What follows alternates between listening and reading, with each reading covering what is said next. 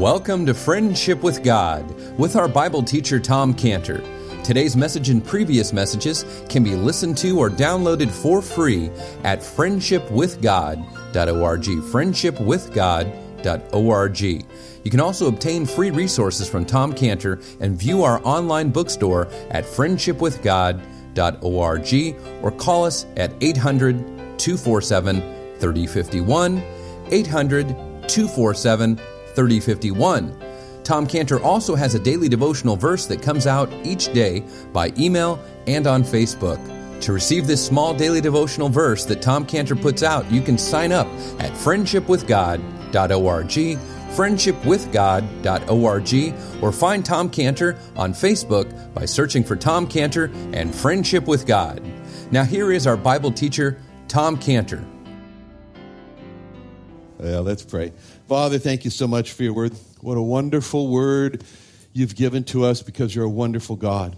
And help us, Lord, now to see the wonder of it all in Jesus' name. Amen.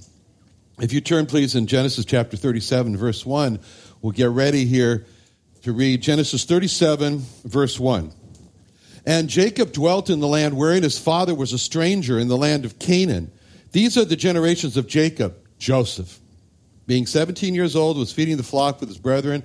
A lad was with the sons of Bilhah, with the sons of Zilpah, his father's wife, wives. And Joseph brought unto his father their evil report. Now, Israel loved Joseph more than all his children because he was a son of his old age, and he made him a coat of many colors. And when his brethren saw that their father loved him more than all his brethren, they hated him and could not speak peaceably unto him. And Joseph dreamed a dream, and he told it his brethren, and they hated him yet the more. And he said unto them, Hear, I pray you, this dream which I have dreamed. For behold, we were binding sheaves in the field, and lo, my sheaf arose and stood also stood upright, and behold, your sheaves stood round about and made obeisance to my sheaf. And his brethren said unto him, Shalt thou indeed reign over us, or shalt thou indeed have dominion over us? And they hated him yet the more for his dreams and for his words.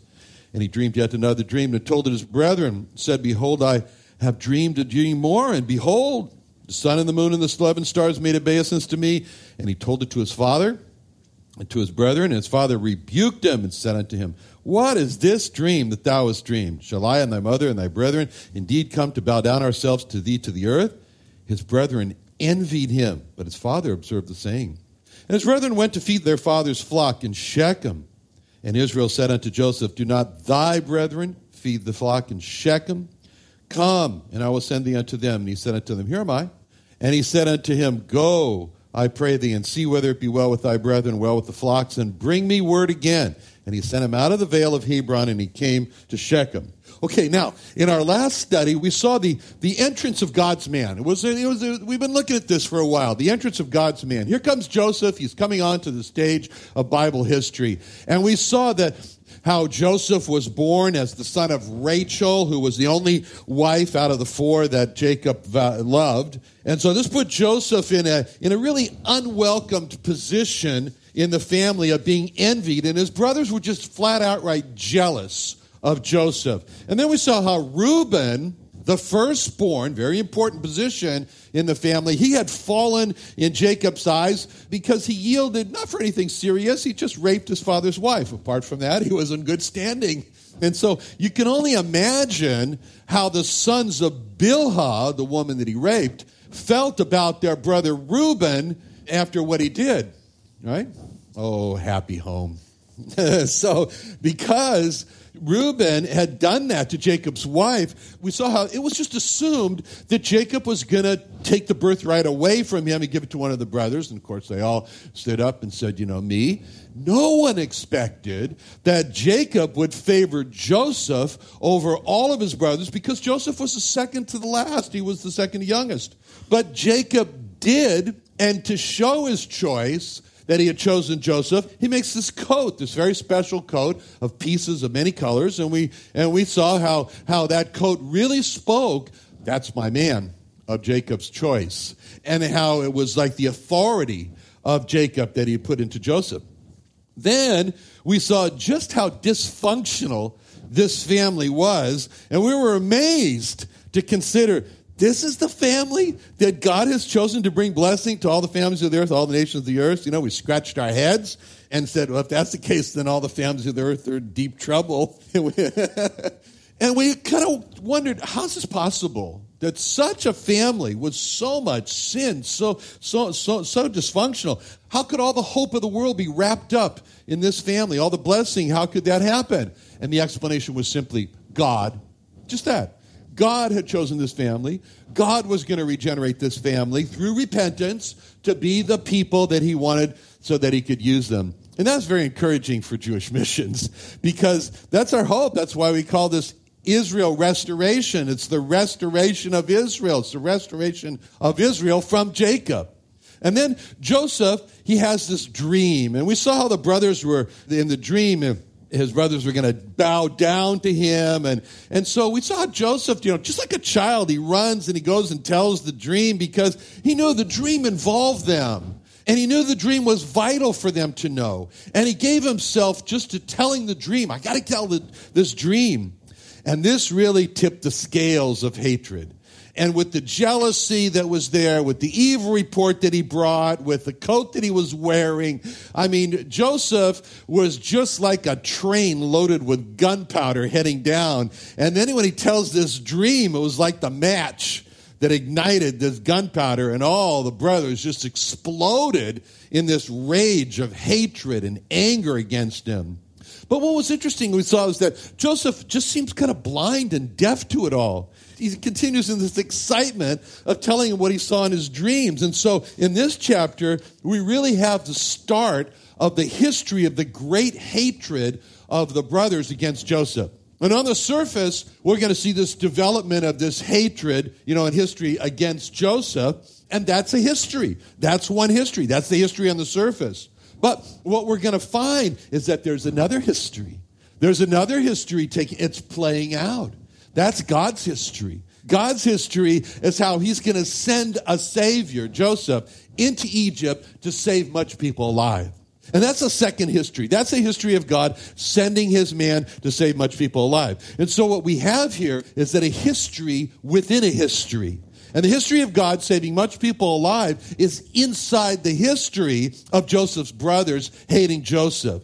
And this is what makes life so exciting for us is that there are histories within histories. And as it says about Joseph, as he went through this history of his brother's hatred in Psalm 105, verse 19, speaking about Joseph, it says, Until the time that his word came, the word of the Lord tried him. See, these dreams happened to Joseph when he was 17 years old. And it's not until he's 30 years old that he is, uh, gets elevated to be the most powerful man in Egypt. That's 13 long years he's got to stick it out. And just imagine how when Joseph is traveling as a slave to Arabs, he's saying to himself, I just can't believe this. I just can't believe this. You know, yesterday, I was the most loved son of my wealthy father. And now look at me. I'm a slave to Arabs. And, and so during that time, Joseph was tried. But God's history of saving much people alive, it was happening at the same time. And that's true in our lives. If we yield ourselves to be used by God, then there's for each of us, there's going to be a history within a history. We may look at our lives and say, oh boy, trouble and suffering, and like Joseph did. But that's just the surface history. Because there's another history within that history, and that's God using us in the lives of others, especially as we pray. You know, why? Because God especially answers the prayers of those who are in trouble and those who are suffering. So it's important for us to realize that there is God's history within a history. And Joseph's history, if you want to say Joseph's history on the surface, Joseph's history is all one of, oh no, you know, it's just, just like one oh no after another, you know, oh no, the hatred of my brothers. Oh no, the rejection of the dreams by my brothers and my father. Oh no, the conspiracy to kill me. Oh no, I'm being cast into a pit. Oh no, I'm sold as a slave. Oh no, I'm being falsely accused of attempted rape. Oh no, I'm being cast into prison. Oh no, I've been forgotten by the butler and so forth. So it's just one oh no after another, but God has his history running as well. And when we look at our country today, what do we say? oh no!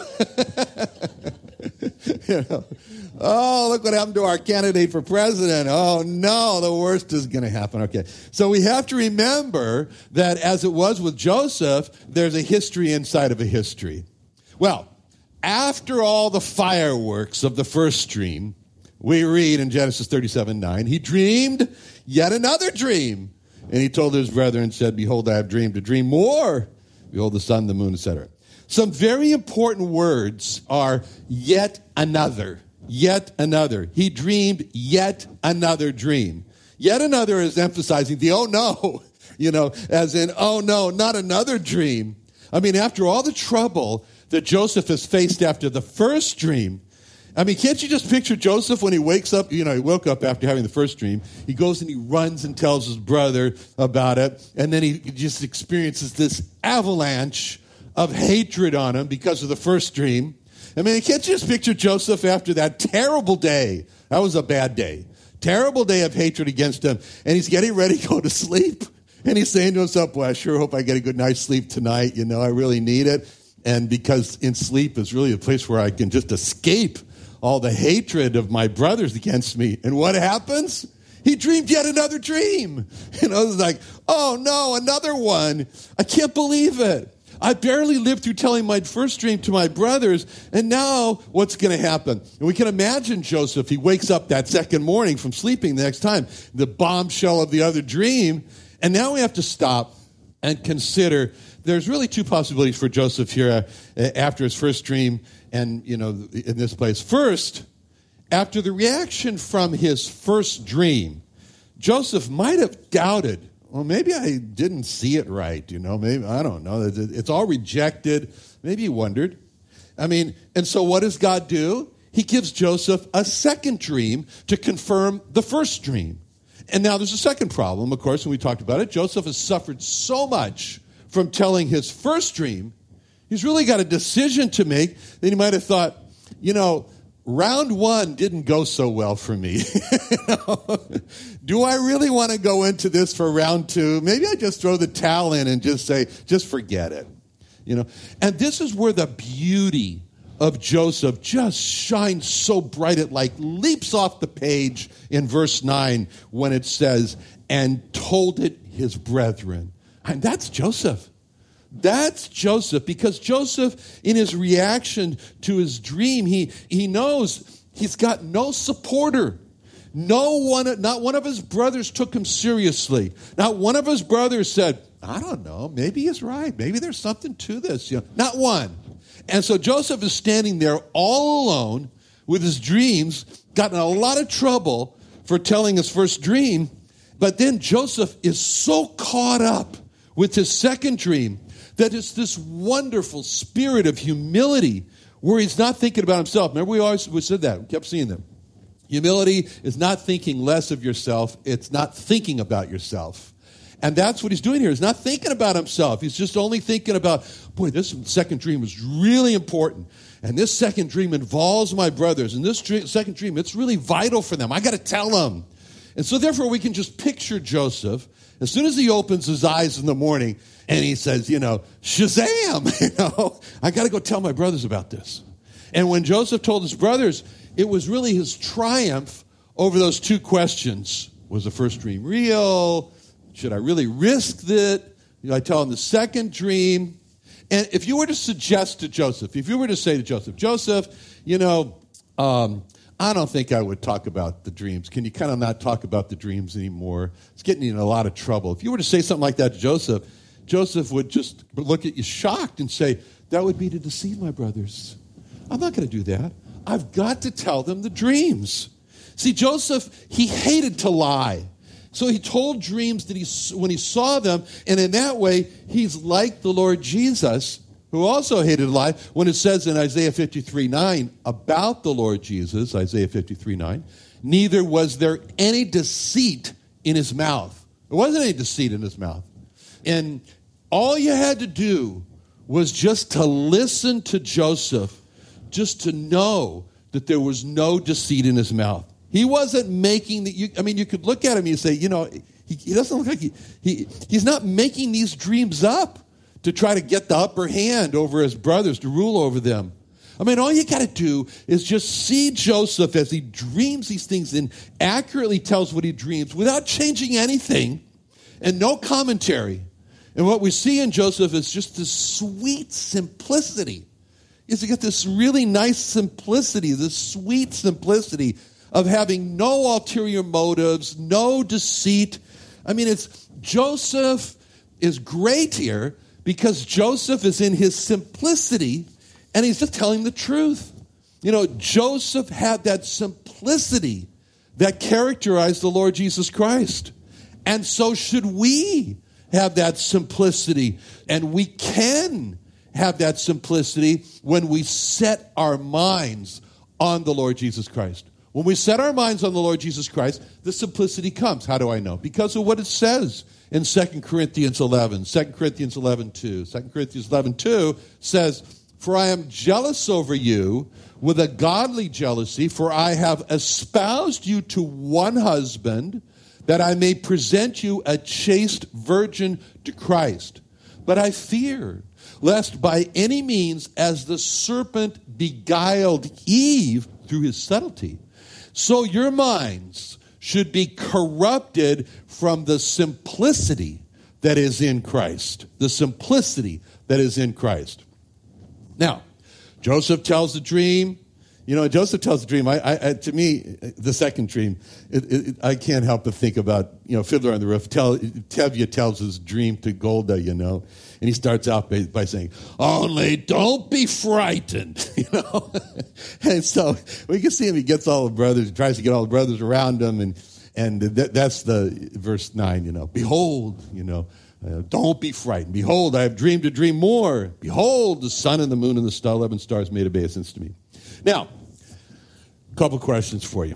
Why did the brothers have no trouble interpreting the second dream? That's an obvious question. Obvious answer, I should say. Why did the brothers have no trouble interpreting the second dream? Because of the first. Because of the first dream. So that shows us the first dream was necessary in order to, for them to understand the meaning of the second dream. Now, how were the brothers represented in the second dream? By what? The stars. Okay. Was Joseph's mother and father represented in the first dream? No. No, it was no, it was just the brothers. Okay. Was Joseph's mother and father represented in the second dream? Okay, yes. Or maybe we should say maybe. okay. How were Joseph's mothers, maybe, Joseph's father and mother, maybe, represented in the second dream? As what? The sun and the moon. Who was the sun and who was the moon? In a Jewish family, that depends on who you ask. if you ask Jacob, he would say he was the sun and the wife was the moon. If you ask Jacob's wife, she would say she was the sun and he was the moon. Okay, never mind. Okay, now, couldn't resist that. The first dream meant that Joseph was going to be superior over his brothers. But the second dream meant that Joseph was going to be superior over the whole family or over the whole people of Israel, just like the Lord Jesus Christ. When it says in Matthew 2 6, Thou, Bethlehem, in the land of Judah, art not least among the princes of Judah, for out of thee shall come a governor that shall rule my people, Israel. And it goes along, of course, that, that's for Israel. And then as far as everybody goes, Philippians 2.10, Philippians 2.10, that at the name of Jesus, every knee should bow of things in heaven, things in earth, and things under the earth. In Colossians 1.18, Colossians 1.18, he's the head of the body of the church, who is the beginning of the firstborn from the dead, that in all things he might have the preeminence, or literally be first.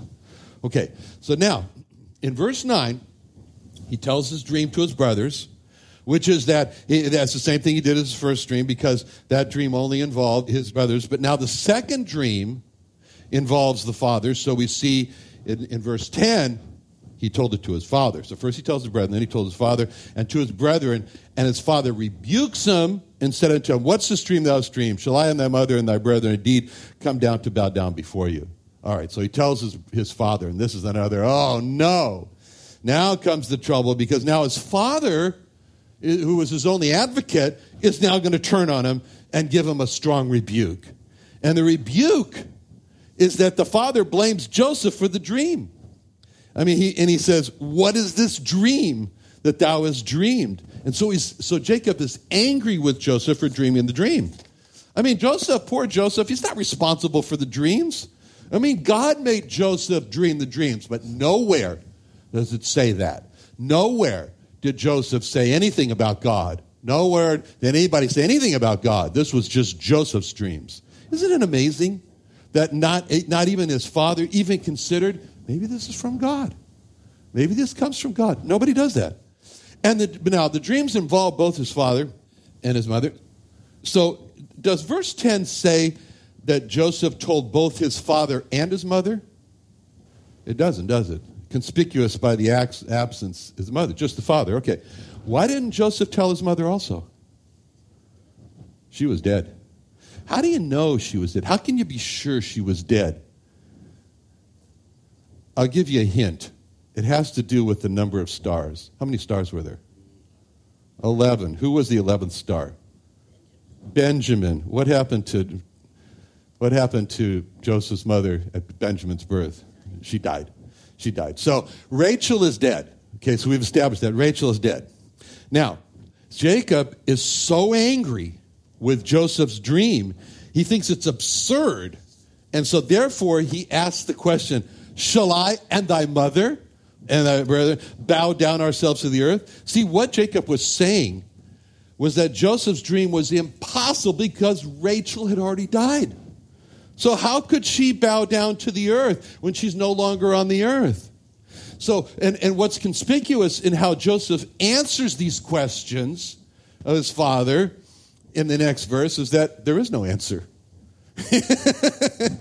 There's no answer. He doesn't say anything. A lot of people would be smart if they didn't give an answer, but he was smart. Okay, so this leaves us with the question, uh, or rather with the picture of Joseph here, he's just standing there all alone and he's looking at the hatred on the faces of the brothers. He's looking at the anger on the face of his father. And he's just standing there silent as if to say, I don't know. It's my it's just a dream. It was the dream. I'm not going to go I'm not going to back down from it. I'm not going to try to interpret it. I'm not I'm just telling you what I saw in my dreams. Now, that's a beautiful picture for us because that's exactly how we should respond to those who, who say, well, I can't, to those who ask a question about the Bible that we can't explain. We just say with Joseph, it's what the Word of God says. You know, I'm not going to try to explain it, to interpret it. I'm just telling you what the Bible says. My explanation is, it's written. And what's interesting here is that Joseph never says that his dreams are from God. He just reports the dreams. Probably Joseph didn't realize that, maybe, that his, his dreams were from God. I mean, little Samuel didn't when he was in the temple, and, and, and God called to him in 1 Samuel 3 4. 1 Samuel 3 4, the Lord called Samuel, he answered, Here am I. And he ran into Eli and said, Here am I, for thou callest me. And he said, I called not.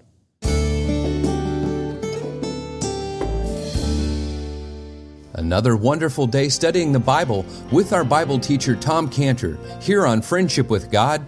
Don't forget that today's message and previous messages can be listened and downloaded for free at friendshipwithgod.org. Friendshipwithgod.org. You can also go online to find free resources from Tom Cantor and our online bookstore at friendshipwithgod.org. You can also find Tom Cantor on Facebook, and you can also go to friendshipwithgod.org to sign up for his daily devotional verse. Now, Tom Cantor is also the founder of Israel Restoration Ministries. You can visit that website at israelrestoration.org. Or you can write Tom Cantor at P.O. Box 711 330, P.O. Box 711 330, Santee, California. That's S A N T E E Santee, California 92071, or you can email Tom Cantor at friendshipwithgod.org. Tom Cantor at friendshipwithgod.org. Or for more information about Tom Cantor and Friendship with God and Israel Restoration Ministries, call us at 800 247 3051. Sunday Night Church is back. Join Friendship with God Bible teacher Tom Cantor at the new Friendship with God Fellowship every Sunday night at 5:30 p.m. at the Creation and Earth History Museum in Santee, California. Join us early each Sunday at 4:30 p.m. for food and fellowship with Sunday evening services to follow at 5:30 p.m. Watch Tom Cantor and the service on YouTube Live, located on the Friendship with God website. Enjoy encouraging teaching from our Bible teacher Tom Cantor in a relaxed and family-friendly atmosphere. Sunday Night Church is back, so join us at the Friendship with God Fellowship every Sunday night at 5:30 p.m. at the Creation and Earth History Museum at 10946 Woodside Avenue North in Santee, California. For more information, call us at 800-247-3051, 1-800-247-3051, or visit friendshipwithgod.org. That's friendshipwithgod.org for the Friendship with God Fellowship.